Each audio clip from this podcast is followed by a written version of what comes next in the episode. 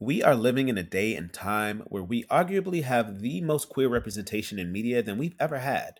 Marriage equality has just been codified into law. Drag and ballroom culture have taken over the mainstream. There are clear strides that have been made in the journey to be fully seen. We're here, we're loud, we're proud. And yet, never before have we seen such organized and blatant attacks being made on queer and trans people. Reproductive rights have been stripped away in most of the country. Trans people are viciously under attack in states like Florida and Texas, and drag queen story hours are met with guns and threats of violence. So, how do we hold this tension?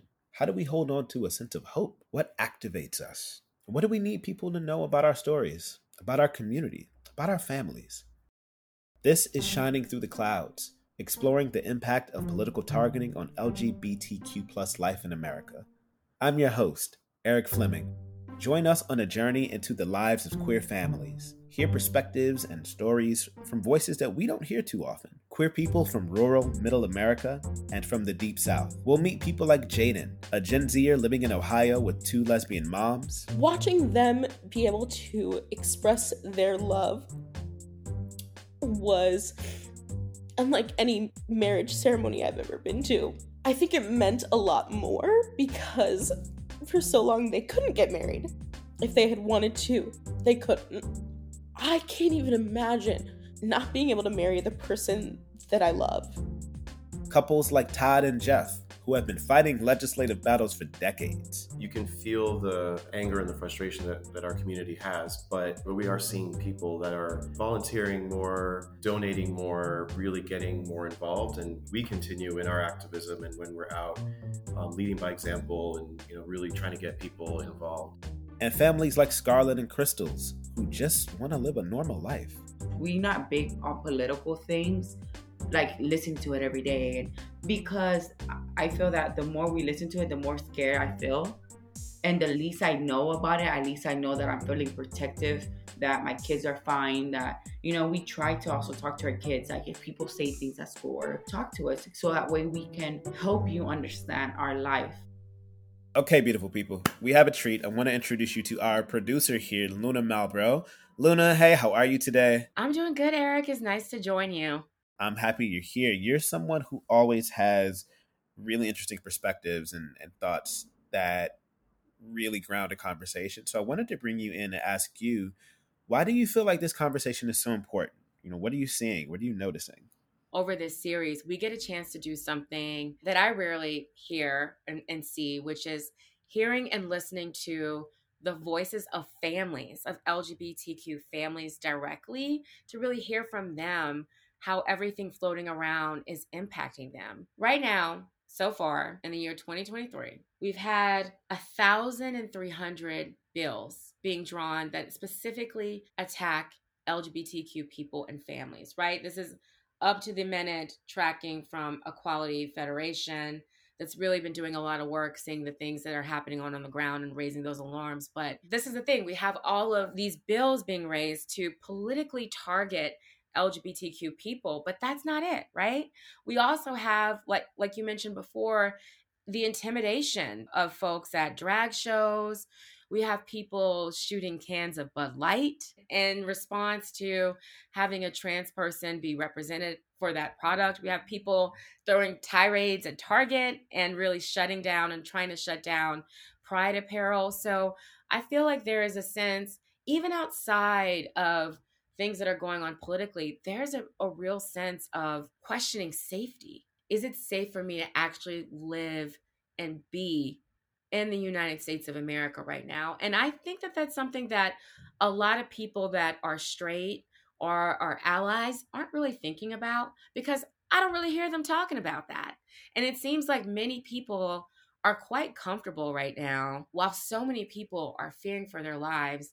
And I have questions around that. I have questions around what it's like to be comfortable when so many people are fearing for their safety and what it's like to be silent if you deem yourself an ally to lgbtq plus people and so in this conversation as we've spoken to all of these different families we've heard again and again from from folks about the importance of allies speaking up, about the importance of it not just being LGBTQ people that speak to their experience and that challenge and push back on all of this targeting, that we actually need to bring more people along and to hear more voices. And so I'm really hoping that this series will illuminate some realities for people that I don't know if people know. And I also think if you're a queer person or an LGBTQ plus person listening to this podcast series, I hope that you hear the reflections of other folks in other states. And I hope that it gives you hope and helps you feel connected because what we know right now that we need more than ever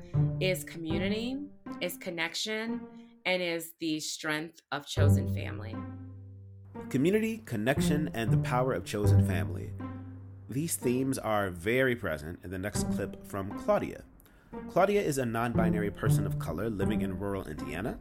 They founded an organization that supports and provides safe spaces for LGBTQIA plus youth.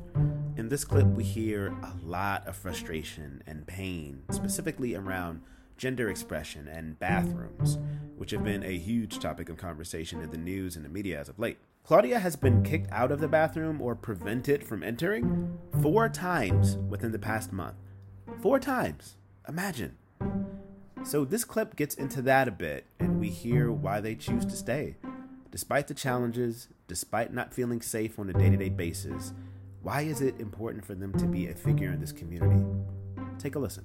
I'm the founder and president of Steuben Pride. It's a pride group here in Angola, and we help the GSA, from high school. And whenever I get asked something like, what do I think about the bills that are happening? I always say, I am 42 years old and I still struggle when I go to a rest area because I don't know where I should go. And all I need to do is use the bathroom. I don't care about anybody else. I don't care about who's in there. The only thing is I worry about is my safety. And it shouldn't be that way. So if I'm 42 and I'm worrying about this, I don't want to imagine a 12 year old or a 17 year old. It breaks my heart that we're not seeing it from the right perspective and we're focusing all our energy in something that should not need our energy we should make it safer for these young kids. We grew up in a different era and it was harsh. So now when I see these kids that can't even speak in their own household because they're they don't feel safe and then they go out in public and they still can't feel safe in schools, I mean, we're pushing our youth to places where they shouldn't be to look for safety. If all these bills that are about to mm-hmm. pass, and my biggest fear is the state I'm in, we've lost some friends from Indiana. They moved away. And their first thing is, how do you stay? We're straight and we're leaving because of this, and you're staying. And my answer to them is, if we all go, what's going to happen with the youth that is out here? I mean, are we all to abandon them? I mean, I, I fear the bills, and I, I'm I'm losing hope that Indiana's even going to do any kind of approach to better them ourselves as a state. But uh, we have to stick around. And the same way that i that i've talked to adults that are straight allies i know that we can make a difference. I, i'm not going to run away. I'm not going to turn my back on those kids that are hopeful for something I love this conversation with Claudia because we get a lot of context around how legislation is impacting families, the community, and our youth. We talk briefly in this clip about a bill passing through the Indiana Senate that would require teachers to send written notification to parents or guardians notifying them of their child's pronoun preferences and other markers of gender expression, not even considering if the child is ready to come out or not, not considering if it's safe at home for them to be out. Let's hear what Claudia has to say. I really don't understand what a teacher has to do with letting somebody, you know, just shining them out. I wasn't ready to come out until I was in my living in my own in a different state. I already I was able to come out just because I wasn't under my parents' roof. Not because they were violent, but because they weren't going to give me the same love that my other siblings were going to get. Because they weren't going to understand it. It's already hard enough what we go through growing up in a family. Because I've always told kids, it's not only your experience, it's your parents' experience. They have to understand also. They're going through a transition as well you know, I mean, mm-hmm. they have their own scars that they have to heal, just like like we do in our community. So when a teacher can just out somebody, That's scary. That scares me. That tells me that people like us that have groups, that have support groups, we're going to have a lot of work on our shoulders. Because if our suicidal rates are high, uh, they're going to skyrocket. And it's all because of somebody saying, I don't want my kid to turn out like these kind of groups. So we're going to have to pass laws that will keep our kids safe. And all I say is, we're still here. We're not going anywhere. It doesn't matter what kind of laws you pass. You know, it's it's just the natural thing that happens. We're just in love with somebody that you don't understand. So I fell in love with somebody that was a female, and I was born in a female body. That does not change me as a person. I, you know, I still have the same goals and the same dreams as anybody else that is a man and a woman in a relationship. Stories like this are really important. As someone who lives in New York City, this isn't my day to day reality. I'm very removed, or had been very removed, from the stakes of the attacks on LGBTQIA plus folks in other parts of the states. This next clip grounds us in the fears and realities of what people like Claudia are dealing with. We hear the impact of these attacks and the weight of the emotional loss and stress. I'm fearful, I'm scared, and at times I'm tired because it seems like we're constantly fighting. We are constantly. If if it's not one thing, it's it's equality, it's marriage equality, it's trans bills attacking our kids. It's hard. Hard to the point that how do I explain to my kid? I mean, I had a hard time explaining to him when I had to uh, write a letter to our senator due to the Equality Act, the marriage equality. I mean, I had to explain to him, hey, guess what? If this law passes by, my adoption towards you is totally gone. So, how do you explain to your son, hey, I can go out in public? I'll have to have a top surgery in order for me to walk down the street with you and feel safe so everybody can identify me as a male. Or I can't pick you up from school because I can be a danger to to other kids. There's so many emotions towards all the laws uh, to be honest, uh, personally. And like I said, I fear for myself, but I think I can survive because I'm in. I depend on my own income. I depend on my own household. But there's a lot of young kids out there that don't have that luxury. Our family has been exposed. Our family has been well known in the community. And when when we first started, like she said, we we dealt with a lot of discrimination. Little by little, it's getting better. It's improving. It hurts me because in reality my family is in second place. Why uh, why do i say that? Because if if meetings are happening if events are happening i have to be there. My family has to tag along. To put together a pride event it doesn't it doesn't happen in weeks.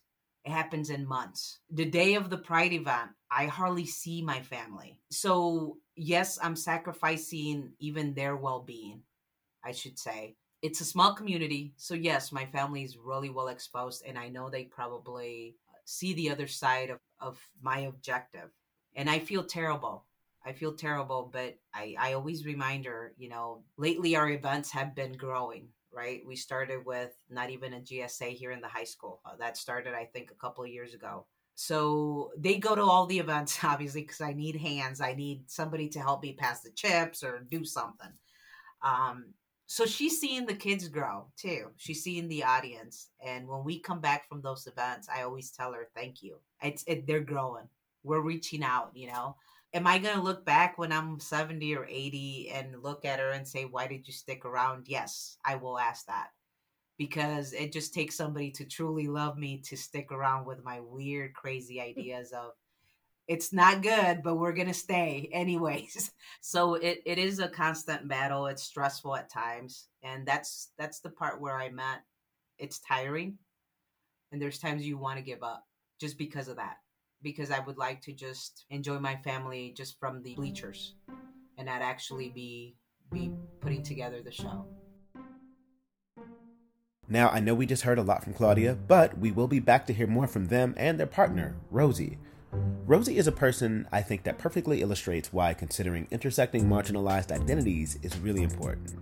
She is a woman of color, an immigrant living in rural America, and English is not her first language. Notice we haven't even talked about safety and queer discrimination yet. There is a lot here. We are only just beginning to scratch the surface of all of these queer stories we have to tell. See you on the next episode. Family Equality is creating a world where everyone can experience the love, safety, and belonging of family. As the leading national organization for current and future LGBTQ families, we work to advance equality through advocacy, support, storytelling, and education to ensure that everyone has the freedom to find, form, and sustain their families. This has been a Joy Channel production in partnership with Family Equality. Our executive producer is Luna Malbro. Sound design by Sean Braley. Music and music design by Will Clemens of Ill Will Rhythms Incorporated. Story production and hosting by yours truly, Eric Fleming. Thanks for listening.